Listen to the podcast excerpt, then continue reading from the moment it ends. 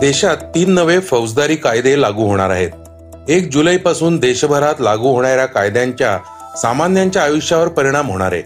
वीज बिल जास्त येणाऱ्या ग्राहकांच्या मदतीला स्मार्ट मीटर धावून येणार आहेत. यासोबतच राज्यसभेसाठी पंधरा राज्यातील छप्पन्न जागांसाठी निवडणूक होणार आहे. यातील सर्वच उमेदवारांवर दाखल गुन्ह्यांची आकडेवारी समोर आली आहे. तसंच महिला प्रीमियर लीगमध्ये एकच चेंडू खेळून केरळची सजीवन सजना तुफान चर्चेत आली आहे. या बातम्या आपण आजच्या पॉडकास्टमध्ये ऐकणार आहोत. नमस्कार मी अनिरुद्ध गत्रे. आज पंचवीस फेब्रुवारी वार रविवार. आजची पहिली बातमी आहे नव्या फौजदारी कायद्यांची. केंद्र सरकारने तीन नव्या क्रिमिनल लॉची अंमलबजावणी एक जुलैपासून होणार असल्याची माहिती दिली आहे येत्या एक जुलै पासून भारतीय दंड संहिता म्हणजेच I P C the code of criminal procedure म्हणजेच सीआरपीसी आणि भारतीय पुरावा कायदा हे तीन कायदे कालबाह्य होतील. त्या जागी भारतीय न्याय संहिता भारतीय नागरिक सुरक्षा संहिता आणि भारतीय साक्ष कायदे हे तीन नवीन कायदे अस्तित्वात येणार आहेत. याविषयी जाणून घेऊया आमचे प्रतिनिधी गोपाळ कुलकर्णी यांच्याकडून. संसदेनं त्या तीन फौजदारी कायदे जे आहेत तर त्या संदर्भात येत्या एक जुलैपासून ते अंमलात येतील. हिट अँड रन प्रकरणासाठी ज्या शिक्षेच्या तरतुदी करण्यात आल्या होत्या त्या मात्र लागू करण्यात आलेल्या नाहीत. साधारणपणे या एकंदरीत कायद्यामागचा उद्देश असा होता की वसाहतकालीन जो शिक्का आहे भारतीय कायदा आणि न्याय व्यवस्थेवरील तो पुसून टाकण्याचा प्रयत्न या माध्यमातून करण्यात आलेला आहे. आणि भारतीय जे कायदे आहेत ते अधिक लोकाभिमुख व्हावेत हा त्यामागचा मोठा उद्देश आहे. त्या अनुषंगानं आपण पाहिलं तर भारतीय दंड संहिता भारतीय फौजदारी प्रक्रिया संहिता आणि भारतीय पुरावा कायदा हे तीन कायदे सरकारने कालबाह्य ठरवलेले आहेत.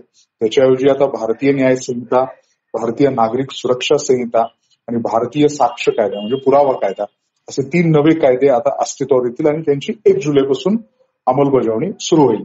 साधारणपणे असं होतं की आतापर्यंत काही कायदे जे आहेत त्या कायदे क्लिष्ट होते. ते वेगवेगळ्या स्वरूपात मांडण्यात आले होते. त्यांना आता एकत्रीकरण त्या माध्यमातून करण्यात आलेलं आहे. त्याच्यामध्ये झुंडशाहीला शासन हा एक मोठा विषय असेल. त्याचप्रमाणे दुसरी गोष्ट म्हणजे की न्यायवैद्यक तज्ज्ञ तपास अधिकारी आणि एकंदरीतच सगळ्या जी यंत्रणा आहे आपली त्या तपास यंत्रणा. त्या तपास यंत्रणेला आता आधुनिक चेहरा या माध्यमातून देण्यात येईल. त्यामध्ये न्यायवैद्यक विज्ञानाचं महत्वाचं स्थान असेल. दुसरी गोष्ट म्हणजे देशद्रोहाचा कायदा रद्दबातल ठरवण्यात आलेला आहे. पण त्याचबरोबर ती अल्पवयीन मुलीवरील जे अत्याचाराच्या ज्या घटना मध्यंतरी वाढलेल्या आपल्याला दिसून आल्या होत्या त्या अनुषंगाने कठोर शासन आता दोषींना करण्यात येईल. आजची दुसरी बातमी आहे विजे संदर्भातली. तुम्हाला कधी अव्वाच्या सव्वा बिल आलंय? आणि त्यासाठी तुम्हाला वीज कंपनीच्या ऑफिसचे हेलपाटे मारावे लागलेत का? तर आता तुमचा हा त्रास कायमचा संपणार आहे.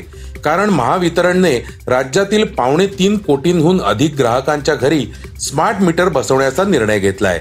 हे नवीन मीटर बसवण्याचा भार सध्या ग्राहकांवर पडणार नाहीये. स्मार्ट मीटर बसवण्यासाठी महावितरणने चार एजन्सीची नियुक्ती केली आहे. त्याची सुरुवात पंधरा मार्च पासून होणार आहे. कोल्हापूर विभागासाठी अद्याप एजन्सीची नियुक्ती करण्यात आलेली नाही. स्मार्ट मीटरमुळे अचूक मीटर रिडिंग होणारे आणि बिलमधील चुका कमी होतील. आजची तिसरी बातमी आहे राज्यसभा निवडणुकीची. राज्यसभेसाठी पंधरा राज्यांतील छप्पन्न जागांसाठी निवडणूक होणार आहे. मंगळवारी या जागांसाठी मतदान होणार आहे. यातल्या अठ्ठावन्न उमेदवारांची संपत्ती आणि गुन्हेगारी रेकॉर्डबाबत एडीआर आणि नॅशनल इलेक्शन वॉच या संघटनांनी रिपोर्ट प्रसिद्ध केलाय. छत्तीस टक्के उमेदवारांनी त्यांच्या विरोधात गुन्हे दाखल असल्याची माहिती दिली आहे या उमेदवारांची सरासरी संपत्ती ही एकशे सत्तावीस पॉईंट एक्क्याऐंशी कोटी रुपये एवढी आहे. सतरा टक्के उमेदवारांविरोधात गंभीर स्वरूपाचे गुन्हे दाखल आहेत. तर एका उमेदवारावर हत्येचा प्रयत्न केल्याचा गुन्हा दाखल आहे. एकवीस टक्के उमेदवार हे अब्जाधीश असून अनेकांची मालमत्ता शंभर कोटींपेक्षा अधिक आहे. हिमाचल प्रदेशातील काँग्रेसचे उमेदवार अभिषेक मनु सिंघवी यांची मालमत्ता एक हजार आठशे बहात्तर कोटी रुपये एवढी आहे. ते सर्वात श्रीमंत उमेदवार आहेत. तर समाजवादी पक्षाच्या उमेदवार जया बच्चन यांच्याकडे एक हजार पाचशे अठ्याहत्तर कोटी रुपयांची मालमत्ता आहे. चौथी बातमी आहे रायगडाबद्दलची. या किल्ल्यावर जाण्यासाठी सध्या चित्त दरवाजाचा वापर दुर्गप्रेमी करतायत. पण गडाच्या पायथ्यापासून रायगड वाडीकडे जाणाऱ्या रस्त्या शेजारून कच्च्या रस्त्याने थोडस आत वळलं की नजरेस एक शिवकालीन राजदिंडीचा आणि पालख्याचा मार्ग असलेला नाणे दरवाजा दिसतो. या दरवाजातून देखील गडावर जाण्यासाठी रस्ता आहे. याच दरवाजातून छत्रपती शिवरायांसह अनेक मान्यवरांच्या पालख्या ये जा करायच्या. आजही अभ्यासक हौशी गडप्रेमी हाच रस्ता वापरतात. पण काळासोबत अनेक वर्षांच्या पावसाच्या माऱ्यामुळे येथे भूस्खलन झालंय. त्यामुळे पडझड झालेला हा दरवाजा काळाच्या पडद्याआड जात होता.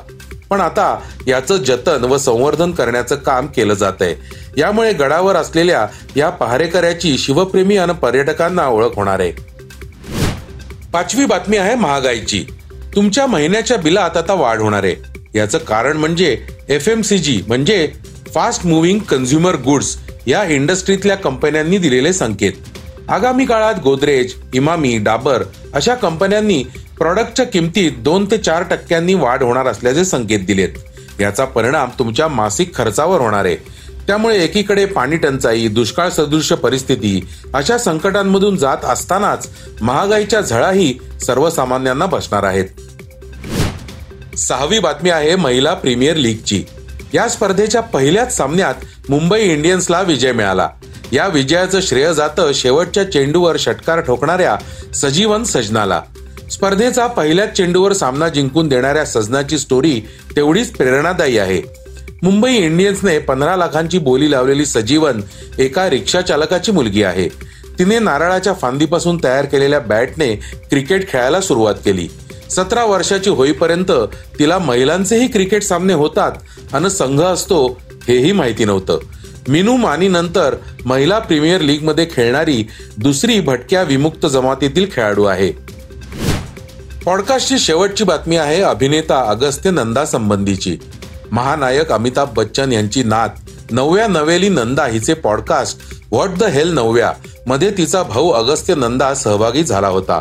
येथे त्याने आयुष्य करिअर आणि मानसिक आरोग्य या विषयांवर चर्चा केली. अगस्त्याने आपण गंभीर स्वरूपाच्या एन्झायटीचा सामना केल्याचं सांगितलं. तसेच त्यातून बाहेर पडण्यासाठी धर्म आणि अध्यात्माने खूप मदत केल्याचंही तो म्हणाला. मी खूप वाईट काळातून गेल्याने आता या विषयावर खुलेपणाने बोलतोय. मी खूप चिंतेने ग्रासलेला व्यक्ती होतो असेही त्यानं सांगितलं. तसेच मेडिटेशनमुळे आपण बरीच प्रगती केल्याचं देखील तो म्हणाला. हे होतं सकाळचं पॉडकास्ट उद्या पुन्हा भेटूयात. धन्यवाद. हे पॉडकास्ट तुम्हाला कसं वाटलं जरूर कळवा. त्याला रेटिंग द्या आणि इतरांना रेकमेंड करा. धन्यवाद.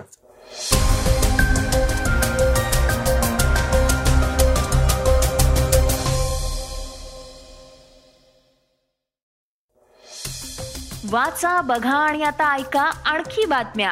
ई सकाळ डॉट कॉम वर. तुम्ही हा पॉडकास्ट ई सकाळच्या वेबसाईट आणि ऍप वर सुद्धा ऐकू शकता. विसरू नका या पॉडकास्टला आपल्या आवडीच्या पॉडकास्ट ऍप वर सबस्क्राईब किंवा फॉलो करायला.